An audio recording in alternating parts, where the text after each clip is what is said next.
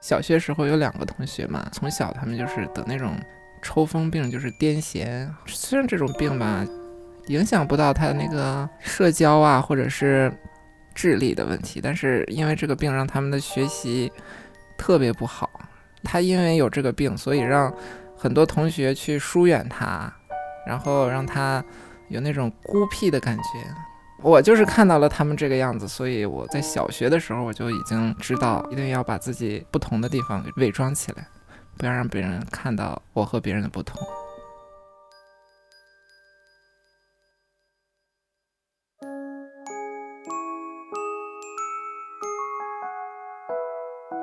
你好，欢迎收听故事 FM，我是艾哲，一个收集故事的人。在这里，我们用你的声音讲述你的故事。每周一、三、五，咱们不见不散。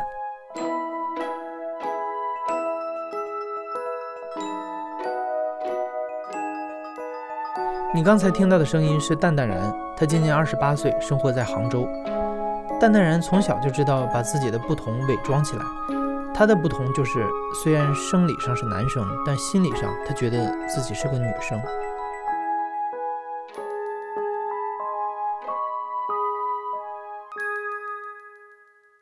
我叫蛋蛋然，来自黑龙江。在双鸭山市下面有个宝清县，宝清县下面还有个农场，现在算是一个县级农场，蛮大的。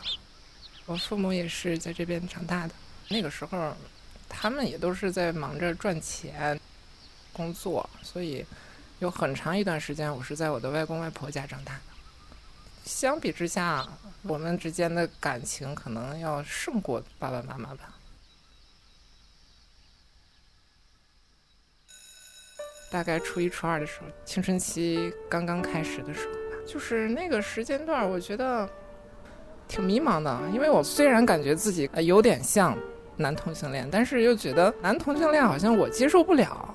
就是意思就是我喜欢一个男孩子，但是我不想以我是一个男孩子的身份去喜欢他。这种感觉好微妙，你懂吗？我无法接受自己是一个男男孩子的状态去喜欢一个男孩子，就是这样子。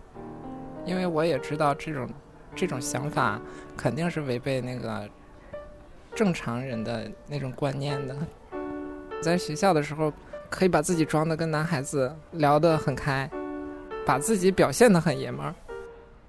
我抽烟就是从那个时候学会的，我为的其实就是感觉更男孩子一些。初中的时候也会有小孩子打架斗殴啊。虽然说我不会去参加这些打架斗殴，但是跟他们混得很好。就是说，如果我有被欺负的话，至少会有人来帮我。高中开始有了一个喜欢的男孩，然后但是也一直不敢说，也是自己知道这个坎儿是不对的，就一直也没有去表白，没有说。啊，大学时候有找过一个。反正自己也知道是处不长，因为大学的时候也就这个样子，然后试着处着看。但是大学的时候处的那个应该算是个同性恋，应该是个 gay，因为那个时候我也没有说完全穿女性化衣服，也没有怎么样，然后就处着看吧。反正也是自己的青春就这么短，就这么短暂，干啥不去试一试？到后来其实。时间长了之后，自己曾经不喜欢的东西，也就慢慢接受了。其实就是一个迷茫的阶段吧，就是大学毕业了，也不知道干嘛了，慢慢的也就想着就还是回老家，最起码还能安稳一些。当时是这么想的，就在老家医院那里，通过妈妈、爸爸给我找的医院做了一个保安。从医院到我家走路也就十来分钟的路程，就就在老家做了大概有俩月吧。啊，虽然说有这种想定下来的想法，但是自己心里还是不服气，还是不爽。那我堂堂一个大学生毕业，我回来凭什么就要当保安呢？然后就有了跑出去的想法。还有另一个理由，就是我要离开家里，改变自己。我不想再以一个这样的状态再去生活下去了，觉得装不下去了，太累了，然后就来到那个杭州了。后来，丹丹然带着三千多块钱来到了杭州，在这里，他认识了很多和他相似的跨性别者。从他们这儿，他知道了可以用激素和药物来改变自己的身体。我们知道的最著名的跨性别者可能就是金星了，他通过手术改变了自己的性别。但对于多数人来说，其实很难负担得起手术的费用。所以他们在网络上互相交流心得，研究怎么使用激素和药物来维持女性化的特征，所以他们也被称为“药娘”。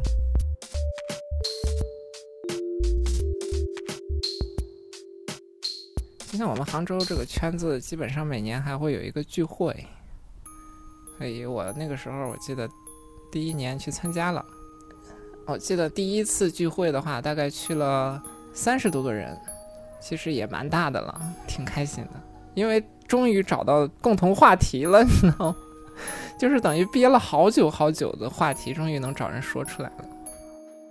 也就是认识了他们那时候开始，我才知道了这个东西到底该吃什么药，该吃多少。最早其实都是瞎吃的啦，药量不够，其实改变的也不大。后来了解到，这个雌激素不光是雌激素。它还有，雌激素分什么孕激素、雌激素、孕激素，是因为我们这个身体呢还要吃一种抗雄性激素，要把雄性激素抗下去了，其他的两种激素才能顶上去。那个时候才开始了解，因为基本上都是处方药，然后自己弄一个假的那个处方，然后就去买。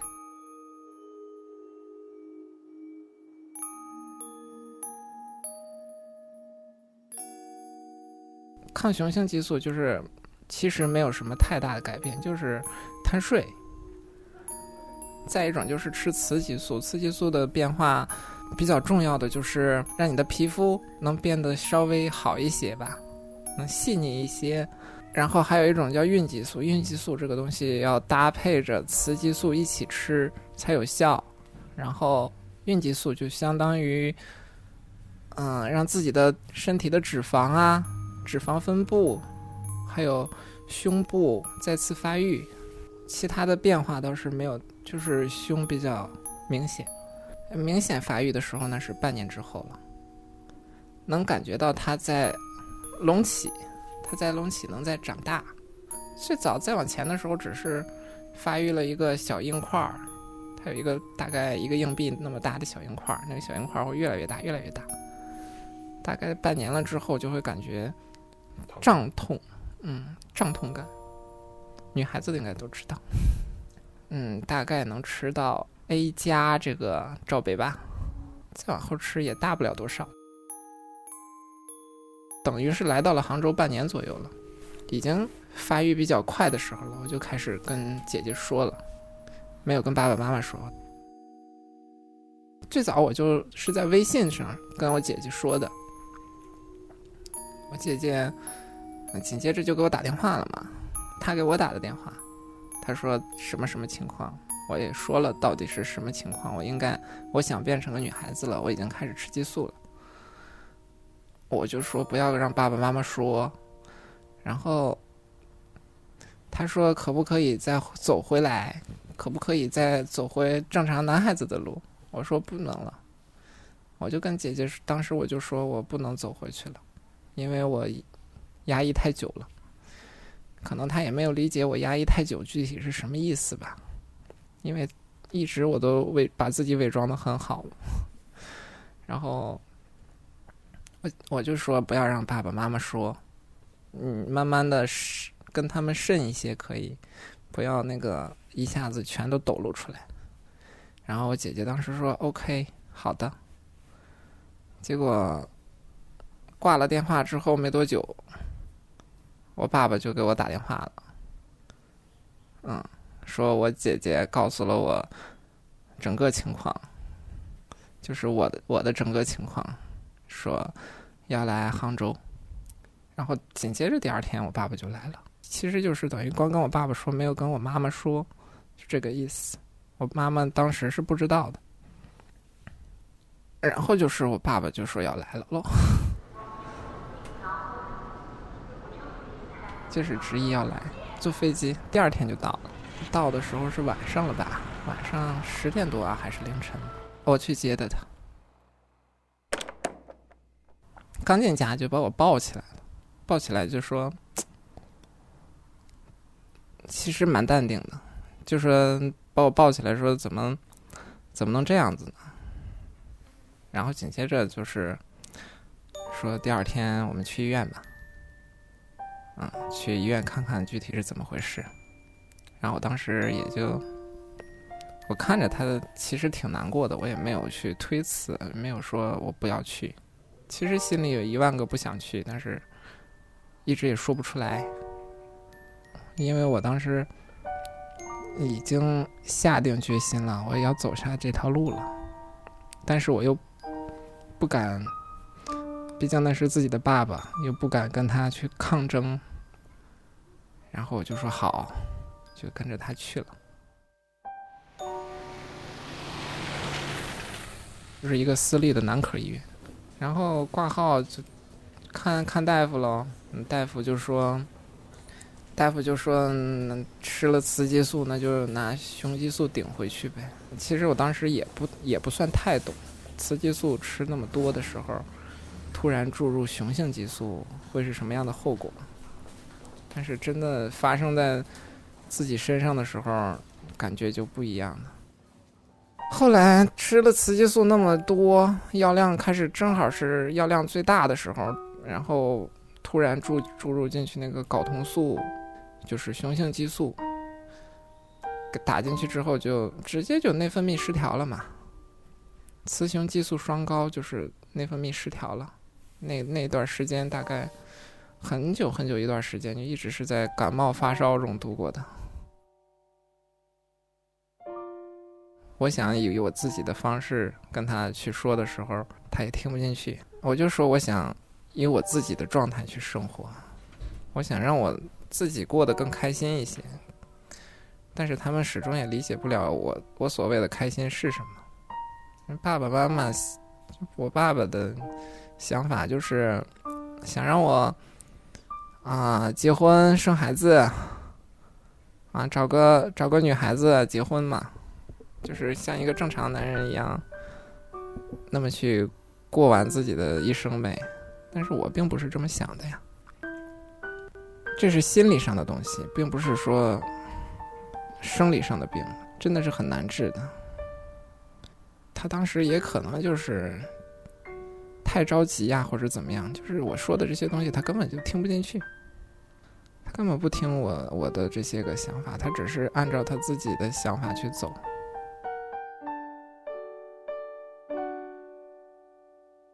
大概也就是十一月的时候吧，他基本上是在这待到了过年。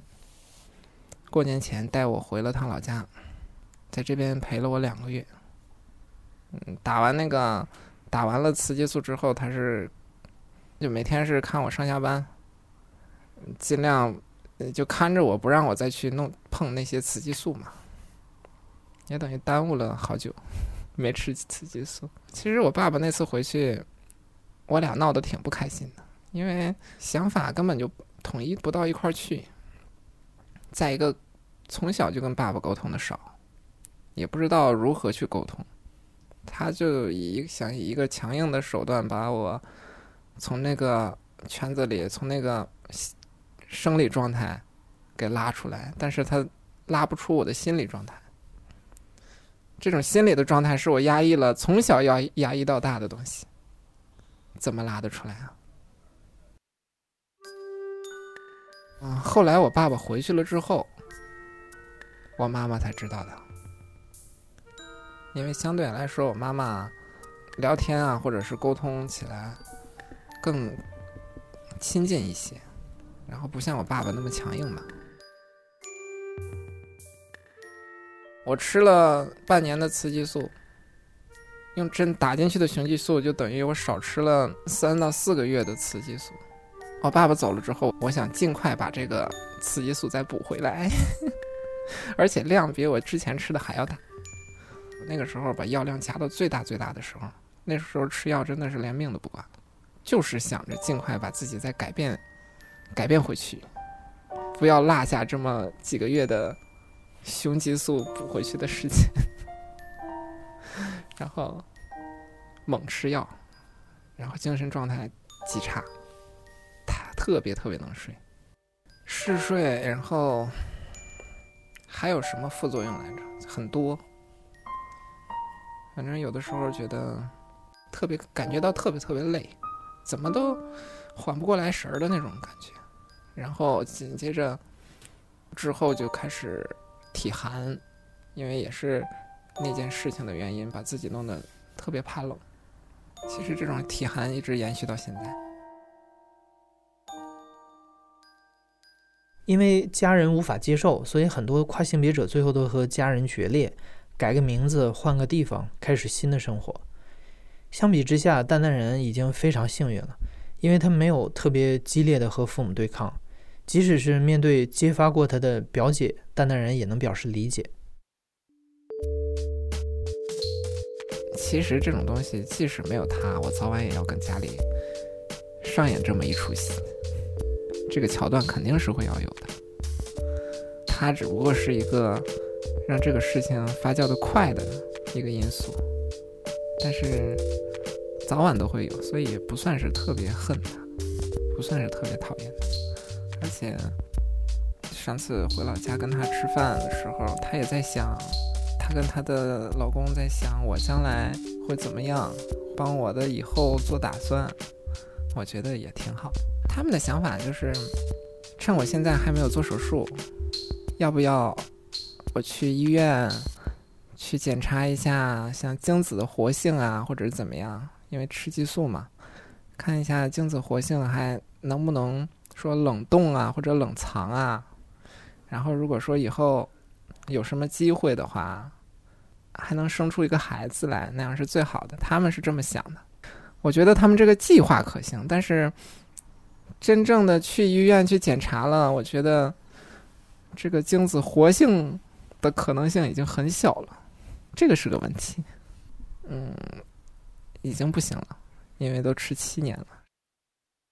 回老家买的房，在老家买的，其实就是给自己就算是留一条后路吧，在外面拼，在外面闯，嗯，闯到自己实在闯不动了，好歹有一个。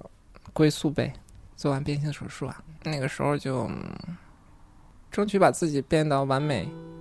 如果我真的去把自己改变好了之后，我可能会以就是以另一个人来出现在老家那里吧。